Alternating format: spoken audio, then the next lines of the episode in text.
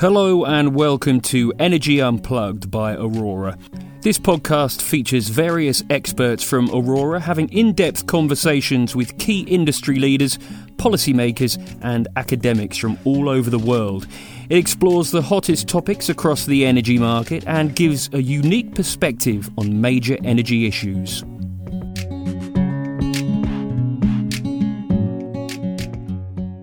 Welcome to Energy Unplugged. I'm Hugo Batten, Managing Director of Aurora in APAC. We're delighted today to be joined by two guests Chris Greig, Senior Research Scientist in the Andlinger Center for Energy Environment at Princeton University, and Richard Bolt, Principal of Nous and also Chair of Hydro Tasmania and an Energy Transition Advisor to the Secretary of the New South Wales Treasury. Both of our guests have had illustrious careers spanning public and private sector roles but what's brought them here today is their recent collaboration on an ambitious modelling project called Net Zero Australia, which offers granular insights into what it will take to decarbonise the Australian economy by 2050 and builds on the Net Zero America report published in 2021. We'll be discussing both Australia and America during this podcast. Chris, Richard, welcome to Energy Unplugged. Nice to be here. Thank you, Hugo. Thank you, team. We're also joined today by Julia Hoos, Head of US East at Aurora, and James Ha, Australian Research Lead. Julia, James, thanks for being here as well. Great to be here. Likewise. Thanks, Hugo. Chris, maybe I'll start. Uh, for any of our listeners who might not heard about the excellent Net Zero America or Australia reports, can you briefly outline what they aim to do and how you went about conducting the study, basically? Sure. Um, I guess when we started Net Zero America, we wanted to do something that was very different from the the majority of models uh, and studies that were out there. You know, most of them are fairly high level. They lack any spatial temporality, and they don't really show you what needs to be done at at the level that planners and policymakers and even the private sector needs. And so we really sought to to to really get it to be visceral and granular.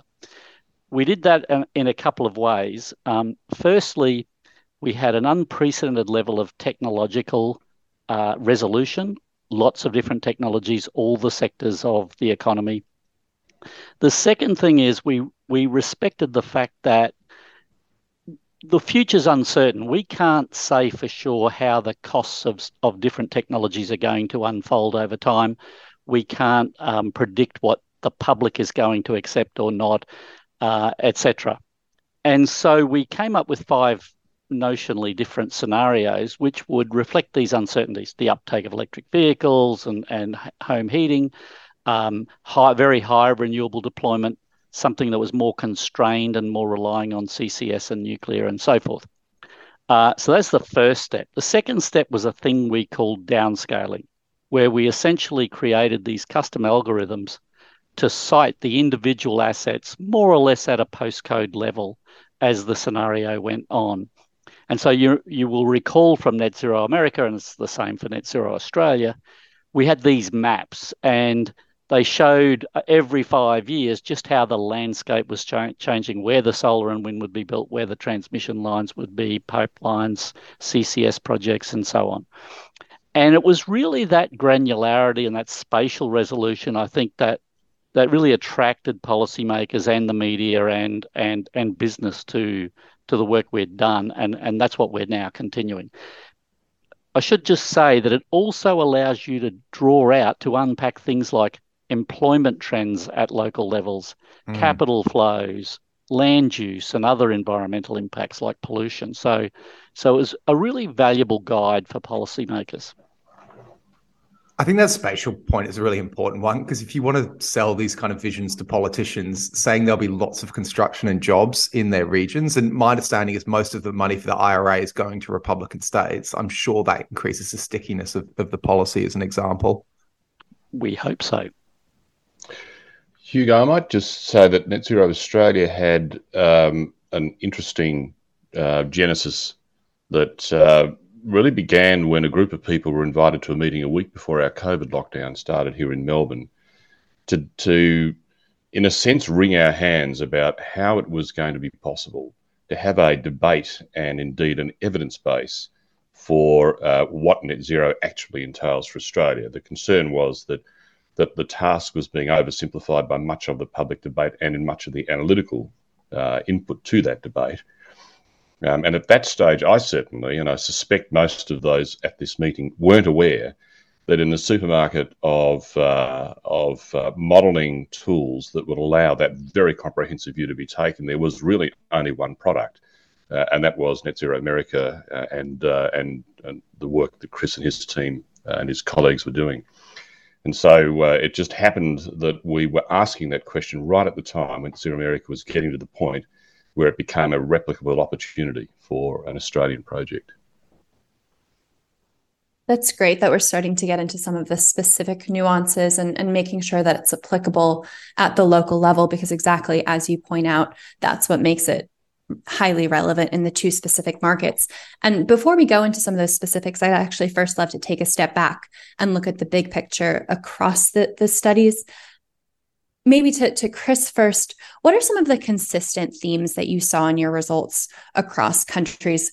Maybe it's accurate to say that the modeling across the board aligned on a couple of um, various scenarios. So, growing adoption of the technologies that are already crucial, regardless of how other technologies evolve, and then really starting to see what are the specifics at the local level for those more, uh, for those less mature technologies. So, maybe pointing out a, a, couple of specifics. You talked about electrifying as much as possible across the board, continuing to improve efficiency, expecting then electric demand to to almost double in some geographies.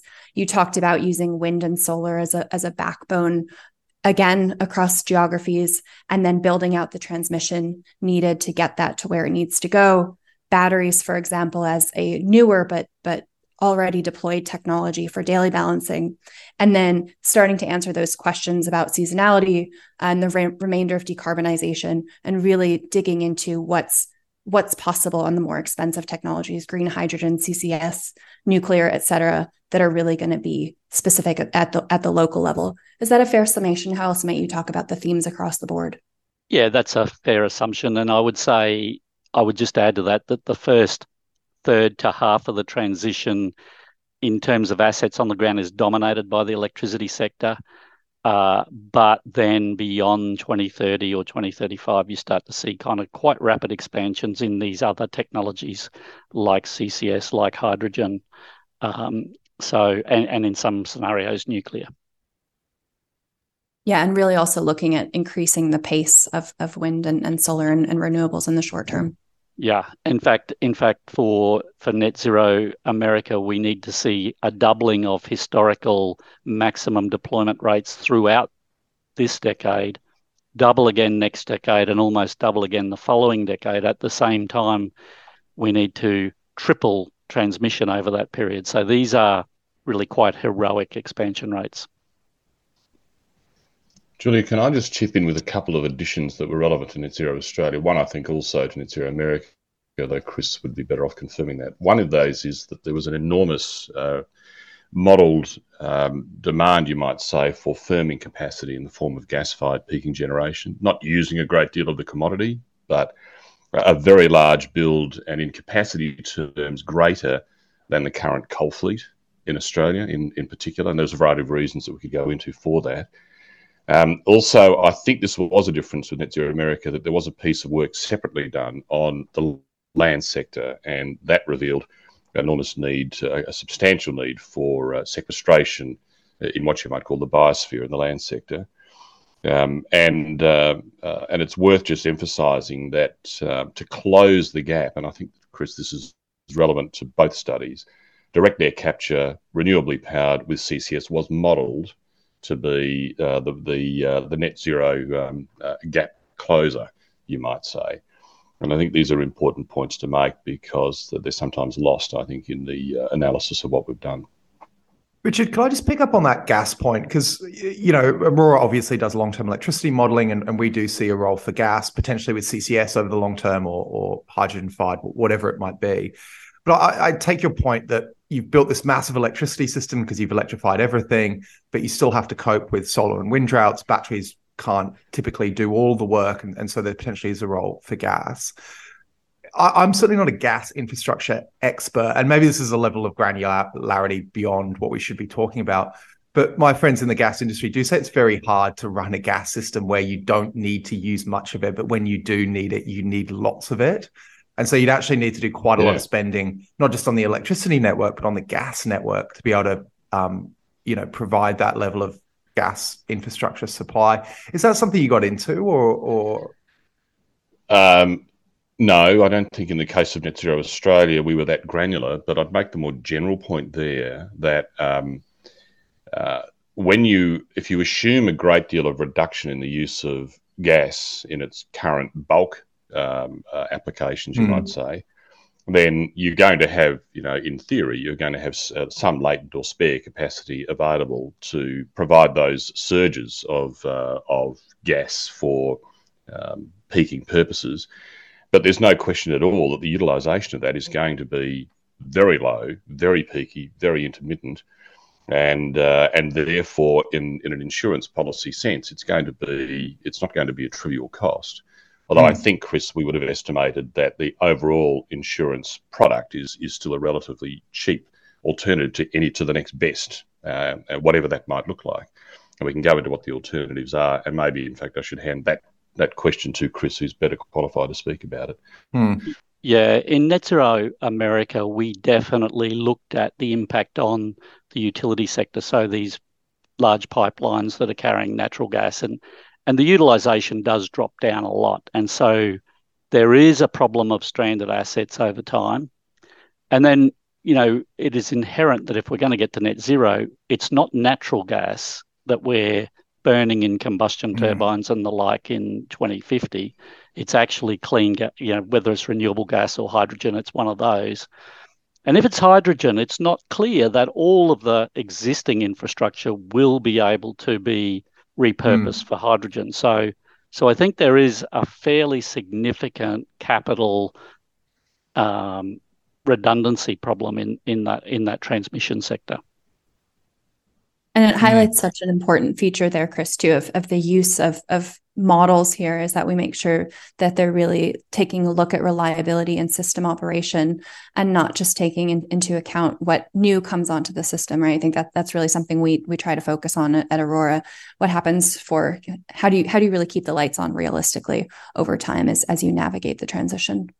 Yeah, we, we don't have a perfect 870, 8760 hours per year model throughout the expansion horizon, but we do look at that temporal variation at an hourly level, uh, mm-hmm. picking select you know sample days throughout the uh, throughout the seasonal changes. So, so I think we have a reasonable uh, estimate of it and a reasonable accounting of it, but I wouldn't say we have a very detailed accounting of the reliability issues. That's that's kind of separate work that has to be done in addition to what we've done. Right, and, and particularly at the at the local and at the granular level. But you've touched on something, Chris. I think that that is a really a great segue to to a question I want to ask, which is really the right way to use these models. You've both been very outspoken ab- about this on what these models can and, and what they can't do. And even the forward to, to the report says that the the scenarios won't prove to be right but they're going to provide a compelling picture of, of what possible paths are forward. So, Richard, you're coming at this as a former very senior policymaker. And then, Chris, you've built and operated these very sophisticated models as well. How should we be using these models, and, and what are your reservations to, to relying on these models looking forward? Oh, look, I, I guess I can start, but it's probably I should give credit to Chris as far as this particular project is concerned in keeping us very clear in our messaging and uh, about that, about those limitations, that there is no such thing as perfect foresight, um, and that to overinterpret results such as this can lead you to be quite literal about what they're telling you, whereas in fact, what they're providing you is is a thought stimulus, a set of illustrations which have some explanatory power, but are necessarily extremely uh, have to be qualified by the uncertainties that the future always brings as a policymaker, that's how I've always tended to use modelling. It's to be very aware of the assumptions and uh, and the role that they and the algorithms that process them play in presenting results in ways that might look like they're predictive, but in many ways are almost a necessary consequence of of the uh, of assumptions which are open to question. So it, the important thing is to run uh, is to understand the limitations, not to overindulge the com- in in uh, the complexity of the design of models, uh, choose those that are fit for purpose, and interpret with great care. Use them as an aid to judgment, um, and recognise that in five years' time, when you rerun them, you might find you've got very different results. And so, what you need to do is to use them to make the decisions you must make now, um, and and make very uh, how can you put this? Uh, make sure that the results you're relying upon are quite robust across the various scenarios you've run. So I don't know if that makes sense to you, but it's a it's it's a, an aid to judgment. You've got to look into the future. You've got to have some view of the future, but on the other hand, you've got to be very careful about taking these models literally. Yeah, and I'd just add that I mean, the whole reason we have multiple scenarios is because we can't predict these uncertainties. So, to, so to suggest any one scenario or any of the scenarios would ever become reality, that's that's fanciful. Uh, but hopefully, they give some guidance. I think the other thing is that over over and above uh, what the future system might look like, which is what the scenarios try to tell us, there's a question mark between translating the model uh, trajectories and real world implementation. So, as Richard said, the models benefit from perfect foresight.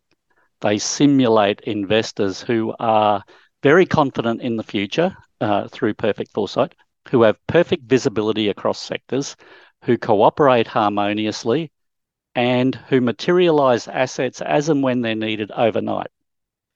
Now we all that know, does not sound like the Australian or American energy sector in my it, experience. It is. It is not any energy sector. Uh, so it's not any economic sector, and so you know we have to we have to respect that. That's an important limitation. It's not doesn't mean models are not useful, but we have to be very cautious about what we conclude from them, as Richard has said. There's another point here that I sometimes reflect on. And Richard, this is more kind of amateur psychology. It would be good to get your thoughts here as, as a former very senior policymaker. And I think about this in terms of Aurora's models. Like as they've got more and more sophisticated, everyone wants to see the modeling, right? So you can't get any policy up in Australia without detailed modeling. But as they get more sophisticated, they get harder and harder to understand for non-experts. And so while, you know, particularly senior politicians generally want to see the modeling, they don't fully understand it and they don't necessarily completely trust the results because for example in electricity system modeling how many weather years have you taken into account? What reliability standard you're assuming? Like all of this stuff is very difficult to understand. So there's these twin tensions as models get more sophisticated between I have to have the modeling and I don't actually understand it. So in my gut, I'm going to insist on a 25% capacity margin or, or whatever it might be. It kind of almost reverts back to gut decision making. Do you think that's fair or is that an oversimplification? Well, I, I, think in some cases, yes. And by the way, I should say to talk down, uh, it might sound like we're talking down this modelling. This modelling is hmm. terribly powerful that we've just done, hmm. right? If you look at what it says about a renewable future, the land use change associated with it, the investment required of it, the associated use side that uh, investments that are needed, I think it has enormous explanatory power. And when you look at the different scenarios, again, changes in assumptions and the great shifts that they can make in where investment happens and what kind of mix of investment occurs. Again, great explanatory power, simply not predictive power in the sense that uh, that some people would like it. So, to your question specifically, yes, I think some people in the policy world react uh, with great reservation about modelling. Don't trust anything, you know, don't, don't trust the numbers. Build a lot of conservatism into the way they interpret it. I think others take it very literally. Mm. If hmm. they hear what they want to hear back to your point about amateur psychology, Hugo, if they hear what they want to hear, they leap on it, don't examine it critically, and treat it as gospel. And, and equally, uh, those are, I guess you would call them, uh, equally undesirable ways of using it. Um, what we're trying to do with this project, and I think have largely succeeded at, is to is to present um, enough calm explanation of what the results actually say that anyone who who looks closely or even just looks at the presentations that we've given can get a good sense of just how far you can take the interpretation and, and how much you should approach that interpretation with caution. And in the end, you say gut feel. Well, in the end, it does come down to judgment.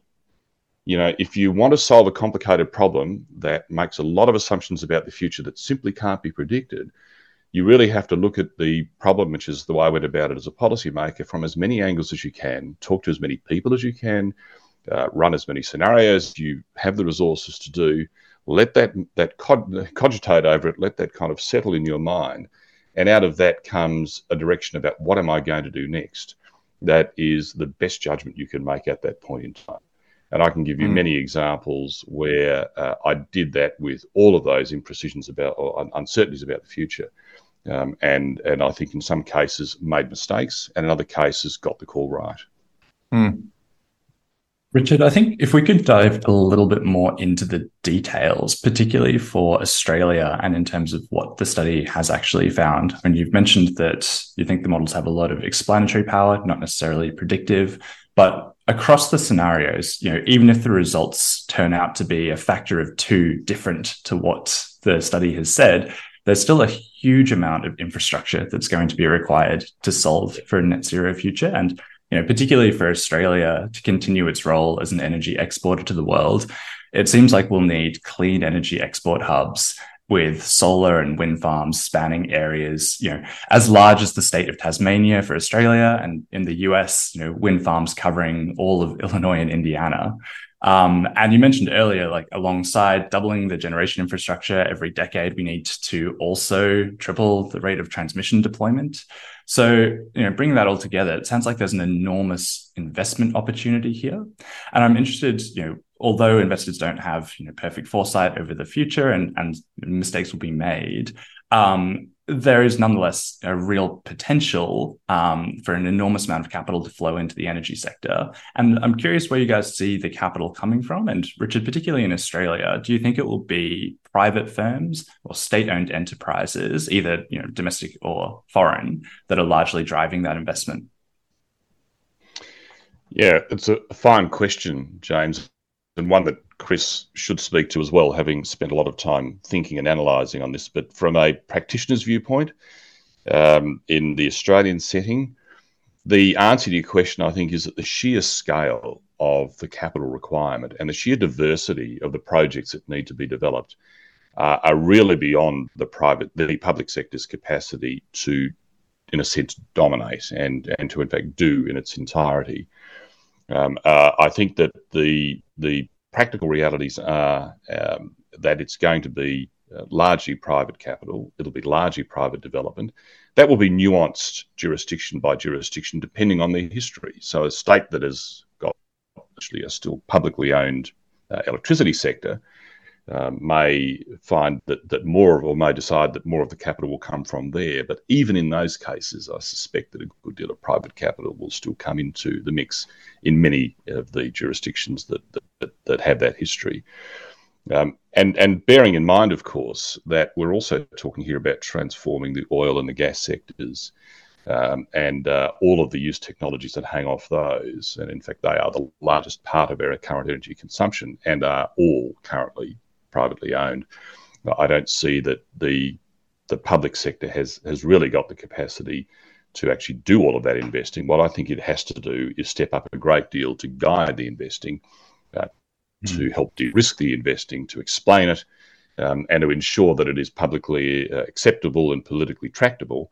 Now, that is an enormous task of itself. It does involve a different kind of capital, an enormous amount of political capital.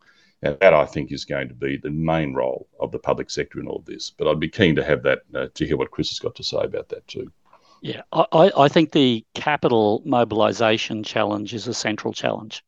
Uh, if you look at Net Zero America, our just on the supply side, the infra- essentially the decarbonisation infrastructure, um, we estimated between eight and a half and fourteen trillion dollars by 2050 US dollars. Uh, that's about two and a half to four times more capital that than would traditionally be allocated by the energy and industrial sectors.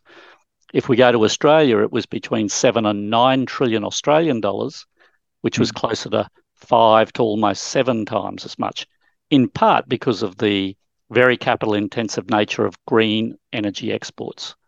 Now, these these capital mobilisation uh, numbers are beyond the reach of the existing energy ecosystem. So by that I mean uh, developers, energy companies, whether they be state owned or otherwise, um, bank, you know, project financing banks, uh, investment funds, etc., uh, because they don't have the risk profile. So that you know we know there's an enormous amount of global capital available, 130 trillion according to Mark Carney, uh, but the majority of that doesn't have a risk profile that says I'm going to develop and build greenfield assets. Mm. And so this has got to be a key role of government, right? Is to somehow unlock more sources of capital by lowering the risk, uh, or at least um, doing something in the, that affects the risk protocols of these companies. So, I, you know, we know the the the transitions can be affordable. If we think about energy costs as a percentage of GDP, we think it's affordable um, mm-hmm. in all of our scenarios, you know, plus or minus. But but the capital formation requirement in such a short time, I think, is is really the central challenge when it comes to money.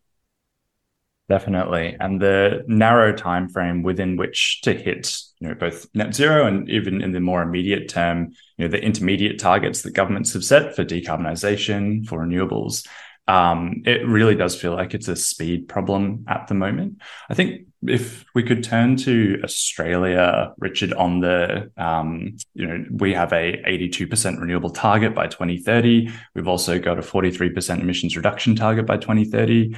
Um, both of these targets, you know, are ratcheting up the level of ambition compared to where governments have been previously.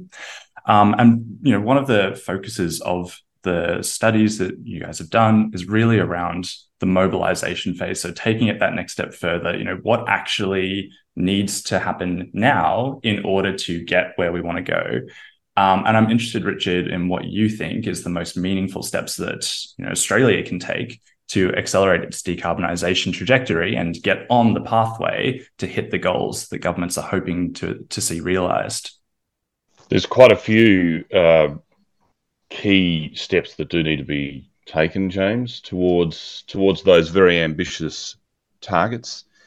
Um, I think that um, one of the uh, one of the gaps, perhaps, or one of the challenges, is to back targets with genuine mechanisms that will mobilise that capital, um, uh, mm-hmm. and and that again, it's it's always going to be a mix of, of private and public, but but with a significant emphasis on the need for private investment um, there is perhaps more emphasis, or has been more emphasis, on setting targets that appear to be necessary to meet emissions goals than there has been to develop the mechanisms that will actually make those targets happen. And I, I, I would venture to say, in general terms, that the, the mechanisms uh, are now the big challenge. But backing, uh, but associated with that, there's a need to, in a sense, bring the public along in areas where these challenges or these uh, investments will occur, um, um, there are large land use changes that are associated with the largely renewable investment program. And uh, and to bring the public along to share the benefits to to make it possible for uh, uh transmission lines to be built where they currently aren't, wind farms in, in large numbers to be uh, to be established, uh, are, I, I, think, going to require a, a, ramping up of the engagement of those local communities. And separately from that is the need to, I think, become very uh, focused on ensuring that the costs of all of this are reasonably allocated across the Australian community mm. and are kept to the kind of level that that is acceptable to uh, to people who, up until now, in many cases, feel that what they're being promised is decarbonisation with reduced bills. And that hmm. appears mm. to be uh, you know, less likely to be true than perhaps earlier promises would suggest. And uh, until there is a, a, perhaps a more realistic, while ambitious reckoning of how this is going to affect different communities, how this is going to affect the general consumer, how industries are going to transition, then I suspect there'll be a consistent um, tension between aspiration and acceptance, if you like, aspiration to get it done and acceptance of the consequences. Mm. does feel like there's been a little bit of a roller coaster from you know initially decades ago everyone thought decarbonization and switching from fossil fuels to renewable electricity was going to be horrendously expensive. And then over the last few years consumers have really been promised the exact opposite. You know we've seen the lcoe of these technologies come down. Um, but there does seem now to be a growing recognition that you know all in when talking about decarbonizing the entire economy and the scale up of infrastructure that requires, um, the firming that that requires. You know, it's not so simple as just looking at those learning rate declines for solar and thinking that will translate directly into into the consumer hip pocket outcome. James, there's another interesting exercise that's worth doing. You talked about speed. Now, these targets are 2030. It's almost 2024. Mm. So if you know, it's e- very easy to say 82% renewable energy. Turn that into a gigawatt figure, and which it comes in at something like 165. And then ask yourself, what does the pipeline of projects need to be today in 2024 to mm. be operating in 2030? Now, most mm. of these large projects take five plus years to go from being conceived, feasibilities, permitting, financing, and construction, uh, you know, that reverse engineering exercise can be enlightening, and I think we need to do it a lot more often. Definitely. And, you know, 82% of today's capacity is one thing. But given that part of achieving net zero means electrifying the entire economy, yeah. demand has to go up. So we're actually talking about a much bigger number than that. Yeah, um, and it's eighty two percent of generation, actually. not capacity. Yeah, yeah, definitely. Can I add to Chris's point, James, that that and Chris has talked about the timelines with individual projects, which are always, uh, uh, you know, there's always going to be something that will cause those to dilate, to increase. Um, but the the actual larger challenge in some way is that this is going to require many, many investments and asset closures to occur in a sequenced and coordinated fashion across a very large, you know, phys- uh, literal and figurative landscape of, of assets.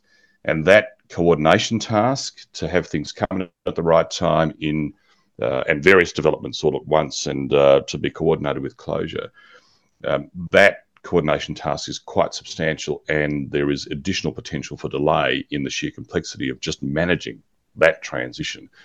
Uh, all of which is doable, by the way. I'm not suggesting by uh, all of this means that uh, throw your hands in the air and say it's all too hard. But I come back to my earlier point. You need the mechanisms, you need the governance, you need the uh, the the scale and complexity of the task to be recognised by the resources and the approaches that you throw at solving it. And I think we're in the phase of recognising that and beginning to build all of those. But with that particular challenge of coordination and complexity comes further potential for delay.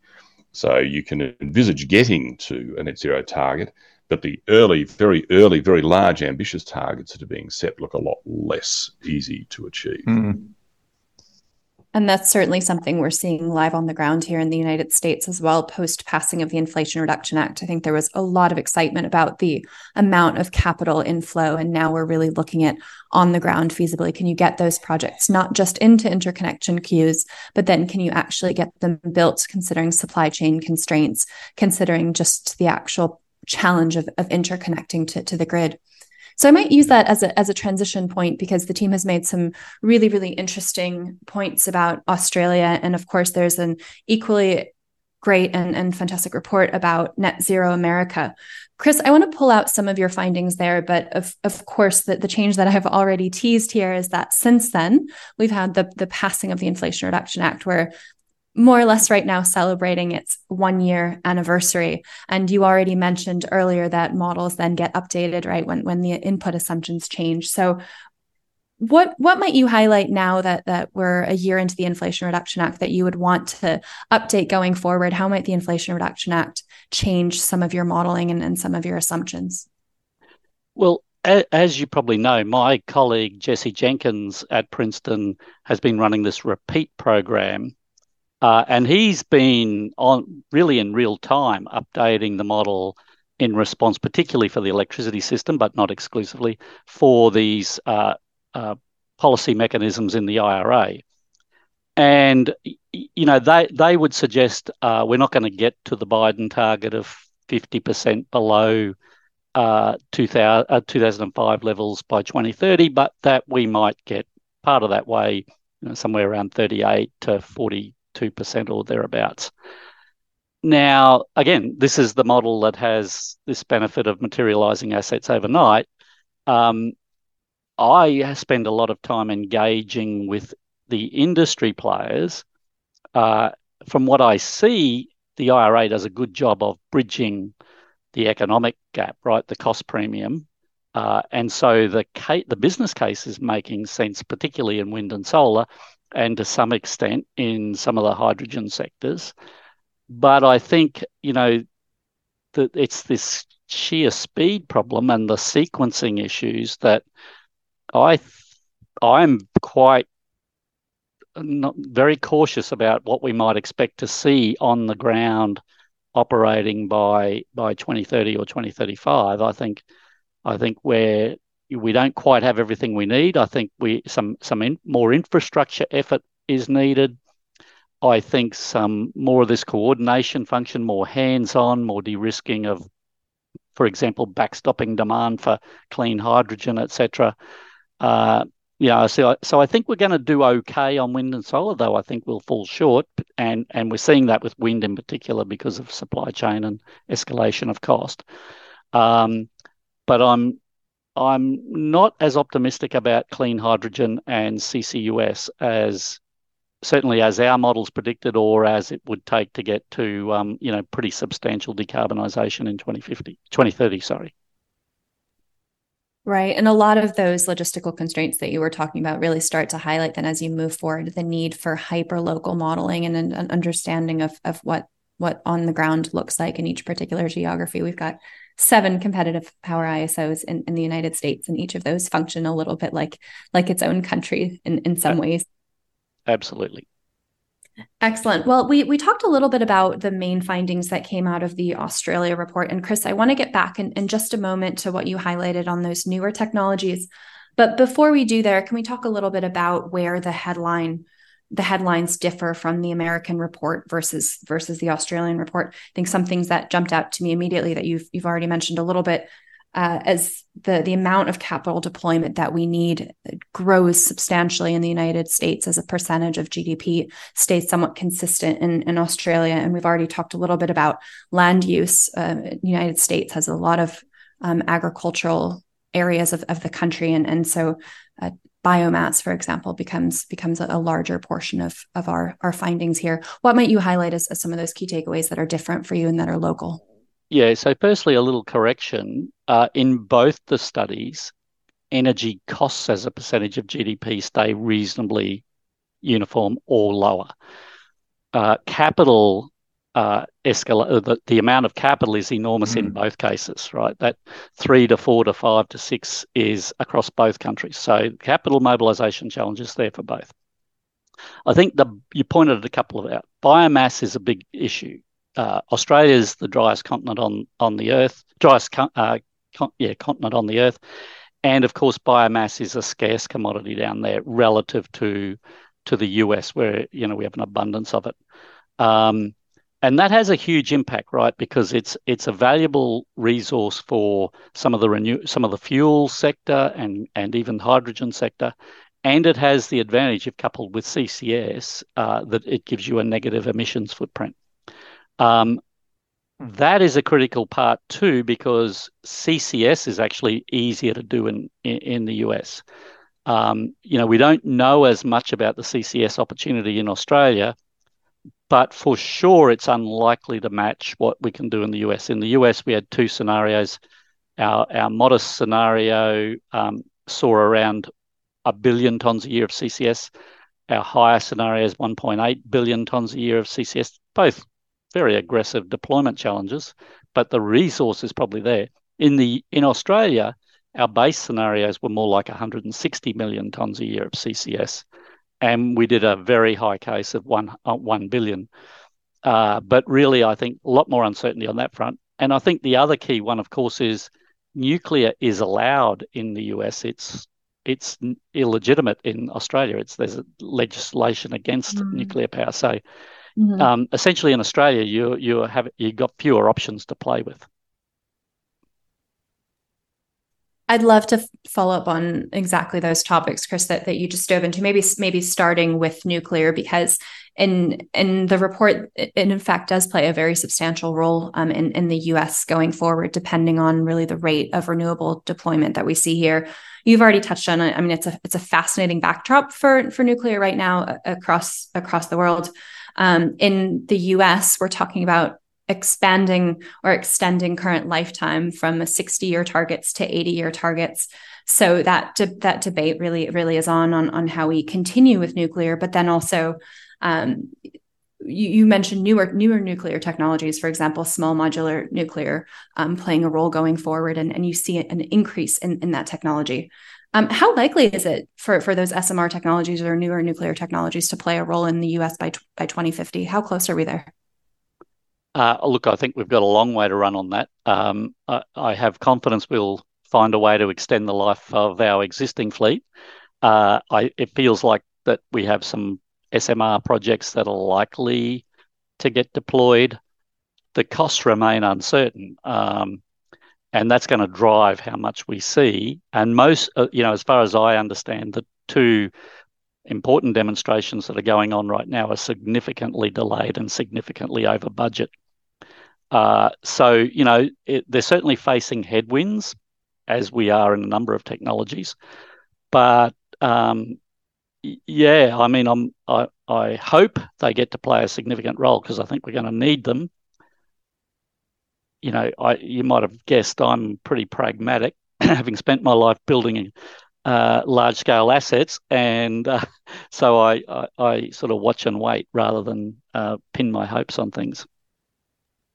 Maybe a quick follow up, Chris, to that point. I guess this is a economic modeling exercise that you guys have undertaken. If that if the cost of nuclear remains very high, or there are additional barriers put in the way of the technology, um, what is the next best alternative that the model would solve for? What do you see coming in instead, and how would the energy mix change?